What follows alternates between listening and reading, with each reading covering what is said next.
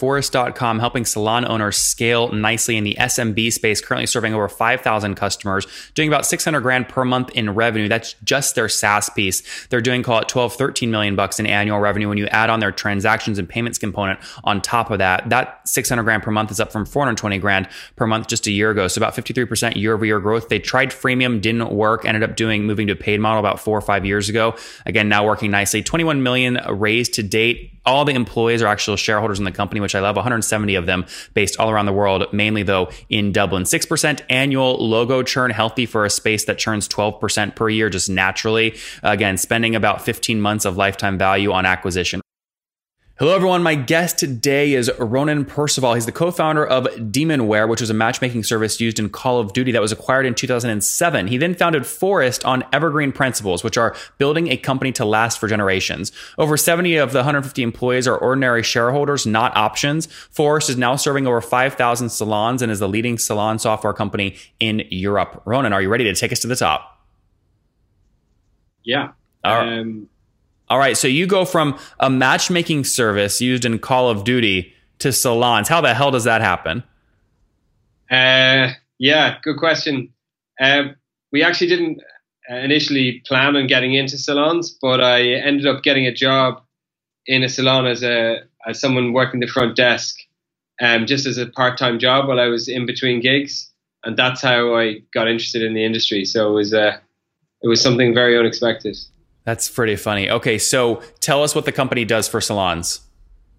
So we're um, booking POS um, SaaS platform for salons. So we do all their, you know, everything that they, they do in the salon from booking appointments, managing their client records, managing their stock control, doing their staff reporting, payroll, basically any admin task that the salon does. Um, we try to automate in some way through the system, freeing up their time and giving them more time to work with their clients you mentioned transactions and SaaS. True or false? Your main revenue stream is SaaS, and then you take some very small cut of transactions. Uh, I would say about sixty-five percent is SaaS, thirty-five percent is transactional in some way. Oh wow, okay, that's actually that's actually pretty high. Um, so let me just let me just ask about the SaaS side of things for a second. So if we have salon owners listening right now, the average salon owner that's paying you, what are they going to pay you per month just on the just to use the software, not the transaction fees? Um, just to use the software anywhere from hundred dollars a month to two hundred dollars a month. Okay, got it. So you're very much in. Oh, that's annual.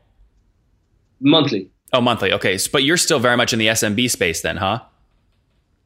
Yeah, where ninety-five percent of salons are are independent operators, right? So they're like one location. So let me ask you a question. They go out of business a lot, which means churn on your end can be frustrating at times. What's your churn rate today, and how do you keep it low?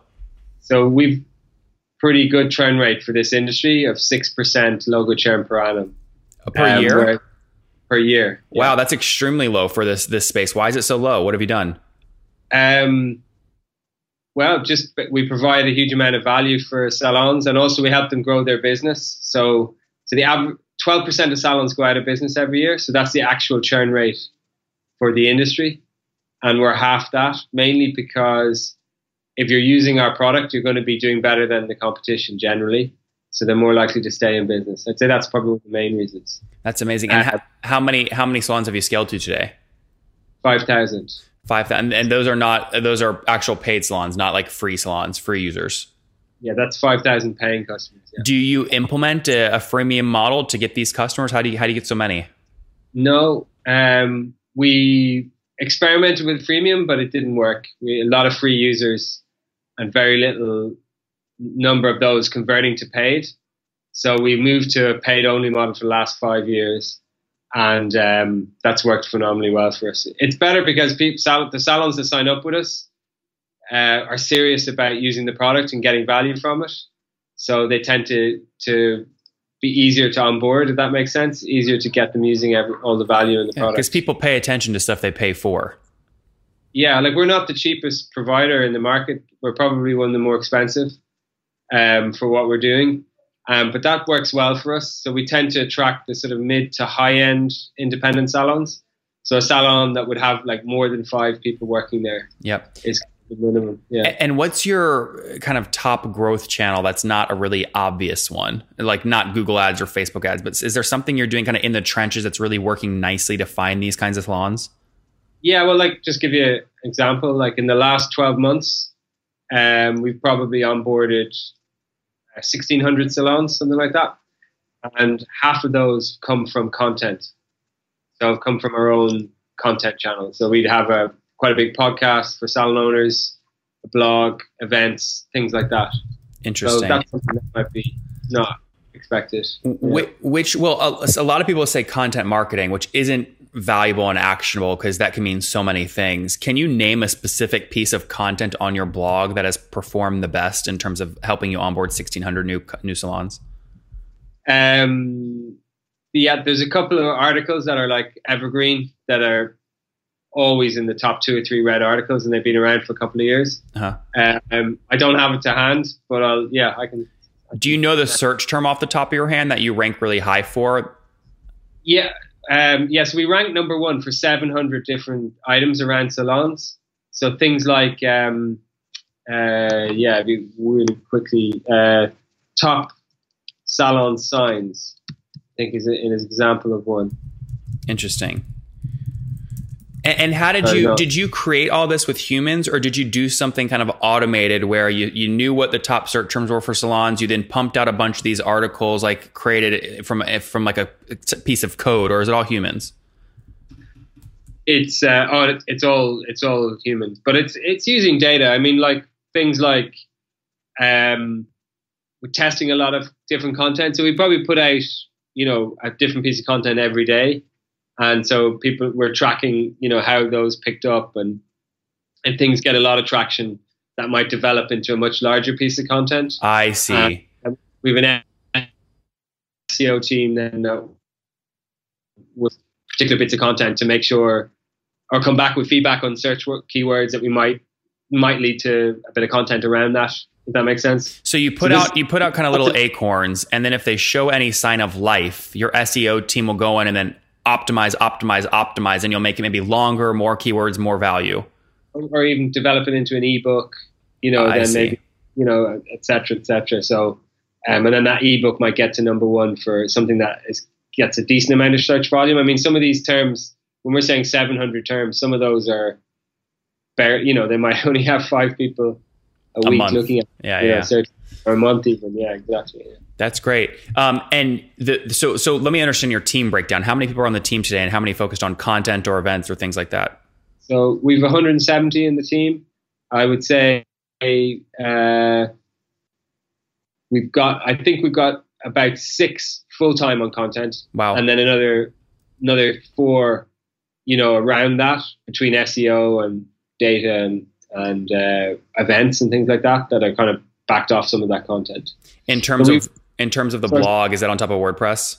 Yes, uh, the blog's on WordPress. Yeah, I see. And the 170 is everyone based in Dublin? No, we've about 110 in Dublin, and the rest around the world. So we'd have 25 in the UK, about 12 in the US, and then the rest are just three or four in Germany and Australia, you know, and then sporadically remote workers from Dub- wherever they want to be. Dublin yeah. and remote. And and Ronan, put this on a timeline for me. When did you launch the company? What year? So, uh, so we've had a like kind of a, a longest journey. We started in 2005 when I left Demonware, and that was the salon you worked at.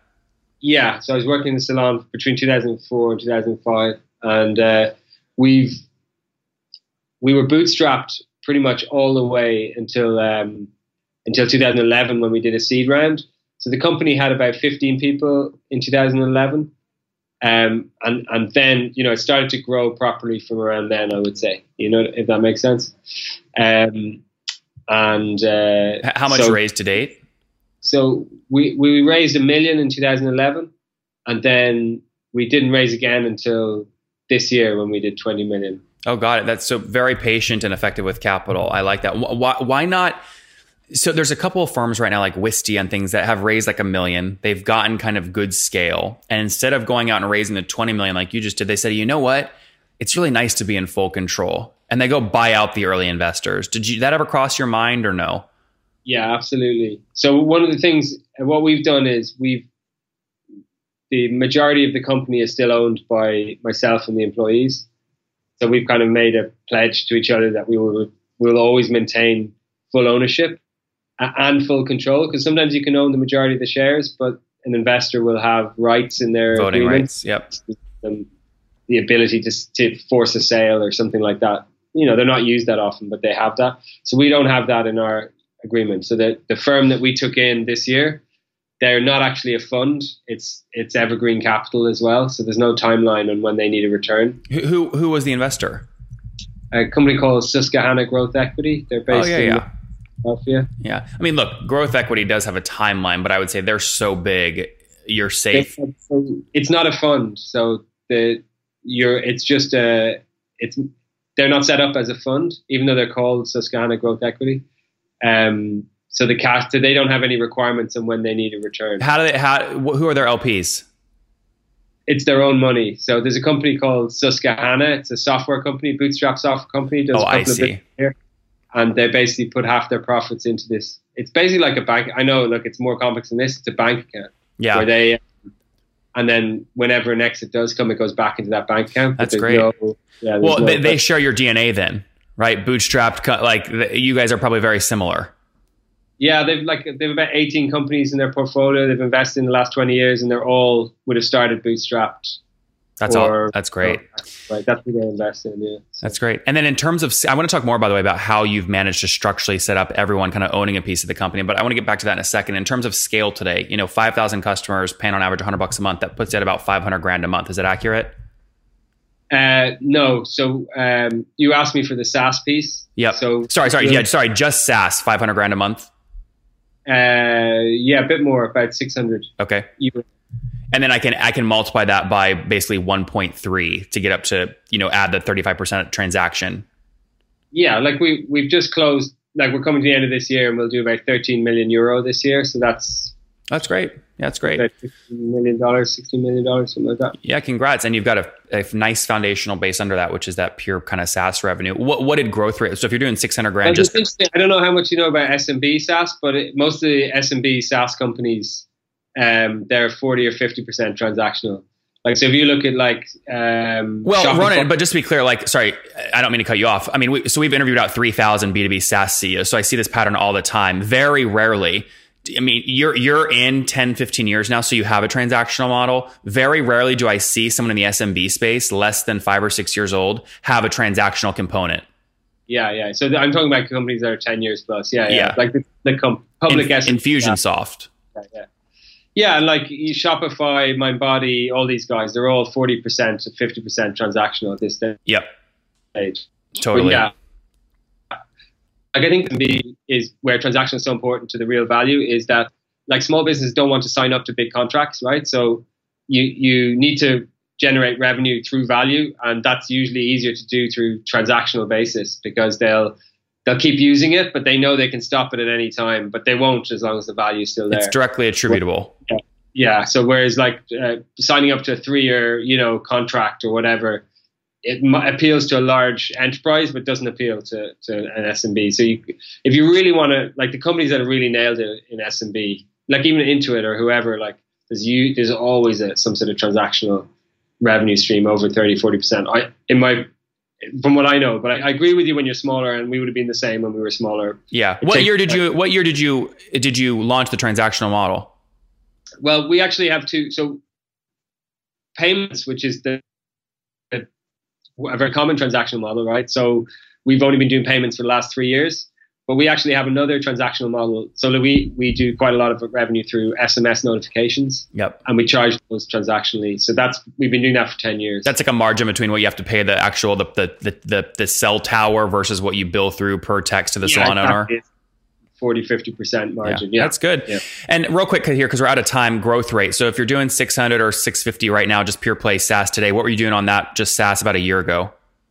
Uh, that's up 53%, I think, year on year. Oh, that's great. So so call that that would have been what 420 grand last year, about a year ago. That's healthy growth.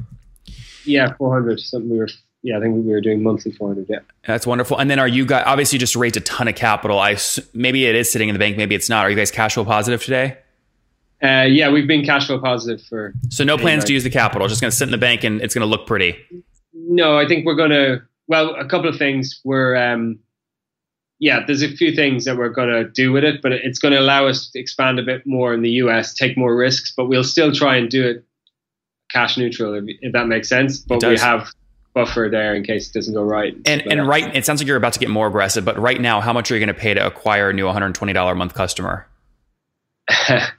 um, on sales and marketing, fully uh, weighted, fully weighted, fully weighted, including onboarding costs yep. and everything like that. We're uh, three thousand five hundred dollars. Okay.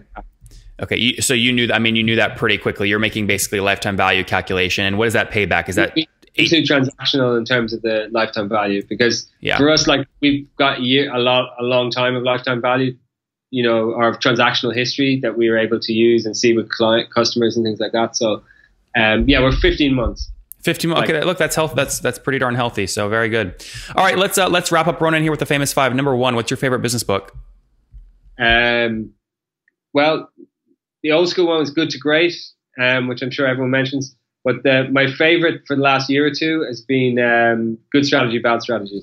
Number two, is there a CEO you're following or studying? Uh, I love uh, Shopify. So, and from their CEO down, just like those guys are amazing. Yeah. Number uh, number three, wh- what billing tool do you guys use? Um, our own, but we're about to move to Zuora. Interesting. Okay. Number four, how many hours of sleep do you get every night?